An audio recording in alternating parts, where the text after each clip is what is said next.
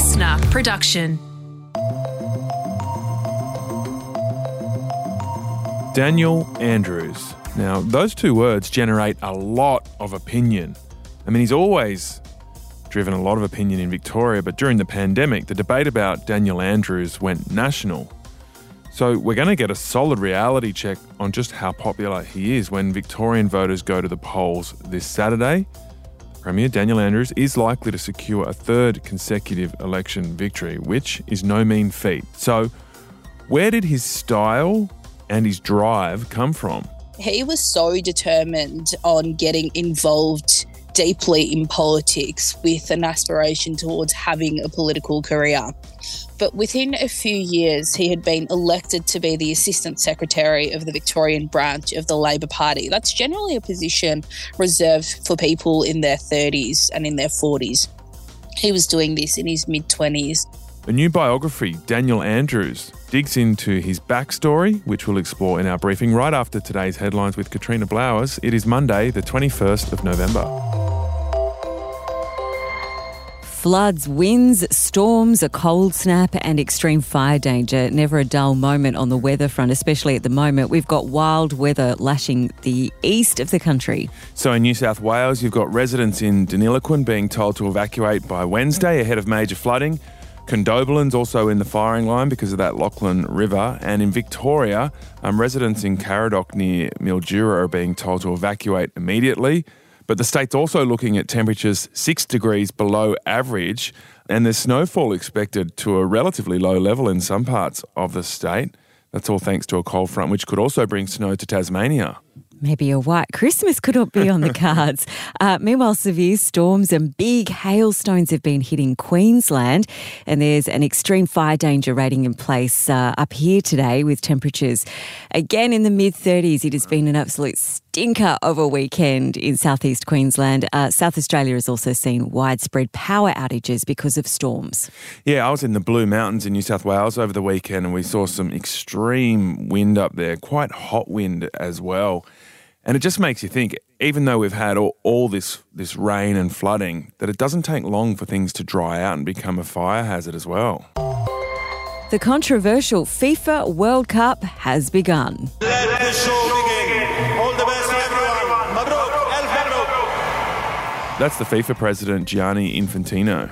The first match between Qatar and Ecuador got underway but no one could drink any alcohol. A ban was imposed just two days before the start of the tournament. Yeah, that was a pretty awkward turn of events, wasn't it? So people are now paying $20 per can for non alcoholic beer. Uh, yesterday, the FIFA president went on this very weird hour long diatribe in support of Qatar. Today I feel uh, gay. Today I feel disabled. Today, I feel uh, a migrant worker. Yeah, so this was very weird. That's the FIFA president, Gianni Infantino. It felt like he was parodying an out of touch old white man. Mm. He said he could relate to all those marginalised minorities because he was teased for having red hair as a kid in Switzerland. Yeah, I don't think having red hair and freckles is quite the same as perhaps, you know, being drafted into what many people are calling slave labour for building FIFA infrastructure and possibly even losing your life over that. So the tournament has been dogged by Qatar's human rights records. Uh, six and a half thousand migrant workers have now died since preparations for the World Cup began. And also, there is that uh, issue of gay people risking torture and imprisonment. So, really sorry to the FIFA president that he got a bit of shtick when he was a kid for having red hair and freckles. Don't think it's quite on the same level. Yeah, it was an interesting set of decisions he made, trying to knock that criticism for six, really, calling the Europeans hypocritical because of their 3,000 years of human rights records themselves. Um, it's just bizarre. Anyway, I guess once the sport starts, people will start focusing on that. Um, Australia will be playing France on Wednesday morning, so that's exciting. And it's a 32 team competition. It's going to run for the whole next month. Just as we all suspected it would, Donald Trump's Twitter account has now been reinstated by Elon Musk. Yeah, so over the weekend he ran a poll. 15 million people voted in it, and uh, the yes vote came in just ahead at 51.8%. Um, so far, even though the account's been reinstated, Trump hasn't tweeted, and he said he'd rather stick with his new platform, Truth Social. What do you make of this development, Katrina? Well, A, no one is even on Truth Social, so good luck with that, Donald Trump. Uh, maybe he's trying to get Elon Musk to buy Truth Social as well by holding out for his first tweet. I just think if Twitter was dead before, because let's face it, it was, especially with tons more staff leaving over the weekend. This is just the final nail in the coffin for Twitter. Elon Musk just seems to get up in the morning and choose chaos, doesn't he? Mm, yep. It is a really chaotic strategy. I mean, I think you could make an argument that um, Trump's ban shouldn't have been permanent. I know quite a few people hold that view that after two years, potentially, you know, there is an argument to allow him back on. But the way the decision was made just yeah, it seemed really chaotic. Um, that you know, a poll like this was open to being manipulated by bots, mm-hmm. um, which is you know apparently the thing that Elon Musk was rallying against. So to make the decision in this way, especially when the result was so close, seems fairly poorly conceived. We have a historic deal at the UN's COP27 summit in Egypt. So, this has run two days over time. And now we have a commitment which will see rich nations pay poorer countries for the damage and economic losses caused by climate change. Hearing no objections, it is so decided. Yeah, that's the COP president there. So, the loss and damage deal could be the most significant development since the Paris Agreement, although they're still hashing out the details. Briefly, in the US, five people have been killed and 18 injured in a shooting at an LGBTQI plus nightclub in Colorado Springs. Police say at least two people tackled the suspect in an act of bravery. The 22 year old alleged gunman is now in custody. And the Medibank hackers have leaked another 1,500 patient records on the dark web. Um, the fifth set of files has been released containing info about mental health, cancer, and other chronic conditions. Chris Hemsworth is taking a bit of a break from filming after he discovered he has a genetic predisposition for Alzheimer's disease. He was taking part in a show called Limitless and he got the results back, and it looks like he's uh, eight to 10 times more likely than the rest of the population to develop this disease. So he's just processing all of that. Yeah, right. And Lisa Wilkinson has announced she's leaving the project after five years at the desk. The relentless, targeted toxicity by some sections of the media has taken a toll not just on me, but on people I love. So this comes after Carrie Bickmore announced she was leaving a month ago. So there's speculation there's a big shake-up happening at the project. Yeah, I think that would be a perfect opportunity for them to change a format, which has been pretty much the same for a number of years now. And speaking of TV, uh, Kath and Kim have returned to our screens for the first time in 20 years and they haven't aged a bit. I'm catfishing. Catfishing? Oh, that sounds nice. so they've done this um, two episode reunion. Um, the second part is on tonight. Uh, last night's was a tribute to the late Shane Warne. Obviously, they had a pretty tight relationship. He'd appeared on the show before. All right, Katrina, we'll catch you again tomorrow. Uh, the Victorian election is on this weekend, um, so we're about to, along with Rhianna Patrick, take a deeper look at the backstory of Daniel Andrews.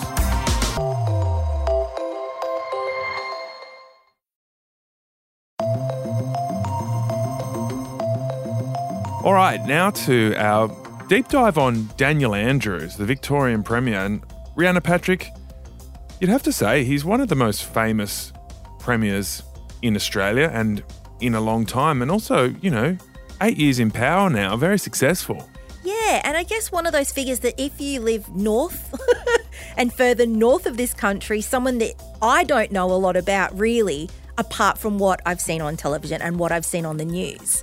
Yeah, and for me too. I mean, as someone from New South Wales, I saw a little bit of him before the pandemic, but he really stepped forward during 2020 and 21.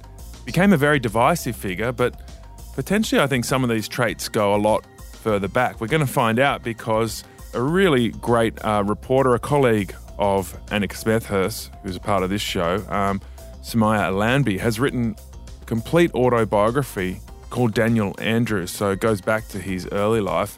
Sumeyya, thanks so much for joining us on the briefing. Thank you. And I'm here representing the best state in Australia then.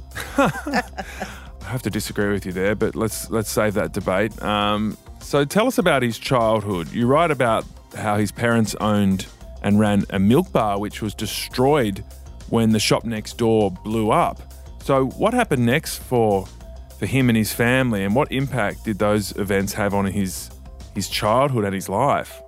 So, Daniel Andrews, he was born in the 1970s, and this was a time of, I guess, great economic and social upheaval. It was um, around the time Gough Whitlam was elected. We were talking, you know, it was just after the Vietnam War. There are a lot of changes happening socially. And as you sort of just mentioned, um, Andrews's father owned a little milk bar shop in working class suburb of Glenroy here in Melbourne's north. And one night got destroyed in a well the shop next door got destroyed in an arson attack um, and that obviously impacted his father's business as well. And daniel andrews and his parents have since spoken about how their entire livelihoods essentially were just completely destroyed overnight they had no government support to fall back on. Um, they had no insurance. At their time of greatest need and desperation, I guess, they didn't really have anyone be able to, or any government be able to come to their aid. And I think that's important because we sort of see how this change in Daniel Andrews' life and how his family were able to uproot themselves with two kids from suburban Melbourne, travel all the way to Wangaratta in rural Victoria, and then re establish a new business, start completely afresh. And we see how that really impacted his work ethic, the importance he sees in I wouldn't say government intervention, but government support for vulnerable people in times of need. So, May, I mean, you describe his family as not necessarily being rusted on Labor supporters, despite having a grandfather who was a trade unionist. But what gets him interested in politics in the first place and then leads him to join the Labor Party? well, his mother and then I guess his maternal grandfather were Irish Catholic farmers, essentially. So I think there's obviously that element of that that draws someone into the Labor Party of that background. And I think he has spoken about how he had been interested in politics, how he'd been interested in big ideas. He ended up studying arts at Monash University. And Monash University in the 90s was known for being quite a progressive university or um, had lots of people with progressive backgrounds, um, had lots of, you know, students who were more left leaning. And I think there was obviously the element of being interested in politics, but all of those circumstances that helped bring him into the socialist left faction of the Labor Party, predominantly through those university years. And so you write about him rocking up to meetings early on in his political life in pinstripe suits, and that he had a kind of a focus and a drive that was beyond his years and beyond his peers. What was that? Because you also spoke to a teacher of his who said he wasn't necessarily the smartest guy in the classroom, but he, he did have that drive you talk about. A lot of people I spoke to for the book, and I spoke to about 60 or 70 people for the book, most of them said that he was born at 40 years old. So he was a very old soul. He was, you know, when you're in your early 20s and you've just joined Young Labour or the Young Liberals, all you want to do is just, you know, like fight, have fun, go to the clubs or, you know, hang out at the pub. He was so determined on getting involved deeply in politics with an aspiration towards having a political career. But within a few years, he had been elected to be the Assistant Secretary of the Victorian branch of the Labor Party. That's generally a position reserved for people in their 30s and in their 40s he was doing this in his mid 20s. Um, a few years after that, he was pre selected to become the state member for the seat of Mulgrave. You know, within a year or two of being elected into Parliament, he was already Parliamentary Secretary for Health and then became a minister shortly after. So we see how determined he is and how quickly he had risen through the Labor Party ranks. Yeah, so it was a very quick entry into politics, late 20s, and then, uh, you know, very soon he was running the party 2010 and then won that election in 2014. Let's sort of, I guess, pull out to the national picture because as we touched on at the start, a lot of us from other parts of the country only saw him really step up to prominence during the pandemic. And obviously, there was the record lockdowns, there was also the, the record marathon press conferences, which I think for a lot of us showed a leadership style we hadn't seen before. So, is what the rest of the country saw during the pandemic? Is that a fairly good indicator of, of what his leadership had been like for the years before that? Yeah, I think so. And I think it wasn't only just the rest of the country that got to see him for the first time and his leadership style quite prominently during the pandemic, but I think it was also Victorians as well. You know, I'd be keen to hear your guys' thoughts mm. and views on how you saw him, you know, from Queensland, New South Wales, particularly during 2020 when you were just living freely and enjoying the sunshine while we were locked up. Yeah, I think for me, it was just interesting to see the kind of approach that he took for the state. And obviously, in Queensland, we have a Labor Premier as well, um, one that also was criticised for closing borders. But as Queenslanders, I, I feel like, generally speaking, we understood why that was and that it was about keeping us safe and, and really giving us what we had during that really peak period um, of COVID. And then to see that there was this you know, he was popular, but then he was also not very popular. And seeing that sort of play out on social media was very different to what I was seeing. And I don't know what I took from that, Tom. Mm. I know mm. you had, um, you know, you sort of had different feels to what I was having. I think I was just maybe impressed as well with some of the things that he was saying and, and the way that he was leading the state. But then I would also see what social media was saying at the time too and what others were saying that realizing that there were these very two different sides to people that really liked him or people who really did not like him. Yeah, I find him a slightly perplexing character. There's almost a a duality. You know, I first noticed him before the pandemic and saw that he had very progressive politics and policy um, positions, but then also was quite a brawler, quite tough in some ways. And then another duality was that he just he just sounded like a regular bloke from around the corner but he was clearly very driven and, and well organized. I struggled a little bit in the pandemic. I, f- I found his deflection whenever there was a controversy a, a real turnoff, though. And I really started to understand some of the critical voices that maybe didn't mind his his policy positions, but the the style and the way he handled and deflected controversies um, was less impressive.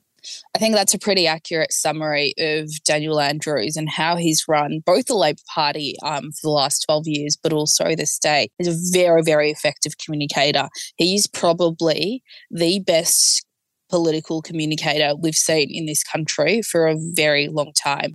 It's something actually you sort of throw up as a very interesting question at the start of your book, where you say basically, is this man brilliant?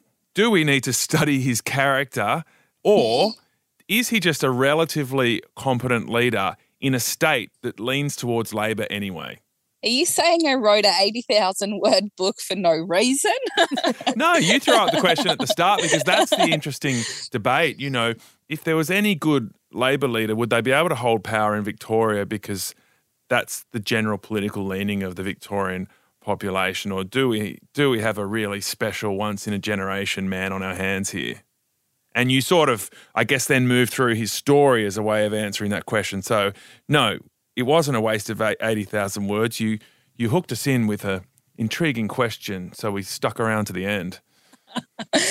um, yes, you have a strong leader in Daniel Andrews, who's obviously been um, relatively competent in that he hasn't squandered his years in office. He's actually, you know, all of the infrastructure projects that he's embarked upon or all of the socially progressive reforms he's enacted the other part of the equation is a Liberal Party in Victoria that doesn't know, that hasn't known what it stands for, who it represents, what it needs to do. And the Liberal Party here hasn't had really strong leaders to counteract Daniel Andrews. So, Sumeyya, how do you think he's going to go in this next election? I mean, he's already one of Victoria's longest serving premiers. Will he cement that even more? When I wrote the book, so I wrote the book around this time last year and had filed my first draft around February. Then the polling was showing that it was probably going to be another landslide, um, that he was going to be re elected very, very comfortably for a third term. All the polls now show how much the race has actually tightened. They do point to a Labor majority government, albeit with a significantly reduced majority. And pollsters are now saying that a hung parliament or a minority Labor government is not out of the question. So that was Sumeyya Ilanbey, who is a political reporter at The Age in Melbourne. Um, she's written the book Daniel Andrews, a biography. What do you take from that, Rhianna? I feel like I did get glamoured, Tom. What do you mean glamoured? You're Well- impressed? I don't think it's impressed is not the right word, but when Sumeyya was talking about how good a communicator he is and how he breaks things down, I suddenly realised that I think I got very sucked into that everyday Joe that I was hearing and seeing. But I also think I wasn't in journo mode at the time. I was a concerned citizen where I was in Queensland watching all of these briefings and not necessarily dissecting it the way that I would have. Right, so his approach worked, but throughout this interview, you've now learned how that approach is kind of constructed and where it comes from, and you, And you realise that his tactics worked on you. Definitely. Definitely. Yeah. And so that's made me think a little bit deeper. And by reading this book too, has made me think a little bit deeper about the way that he approaches things and how he does mm. politics. Yeah, no, he's really intriguing and he gets people talking. I'm even intrigued by my own reaction to him because, apart from the pandemic, I would agree with a lot of his policy positions, so the substance of what he's done, but his, his style, I, I find a little infuriating. This sort of authoritarian, um, deflective streak that he has really doesn't sit well with me. Bit grating. A little bit grating. Some real pros and cons and some nuances to his personality, but he is a strong leader. He cares about his state and he's been very successful. So it's clearly working for a lot of people. Tomorrow on the briefing, the protests in Iran have still been going. We looked at them several weeks ago, and more people have been locked up, more people have died as the unrest continues in Iran. We'll bring you the latest from that country on tomorrow's episode.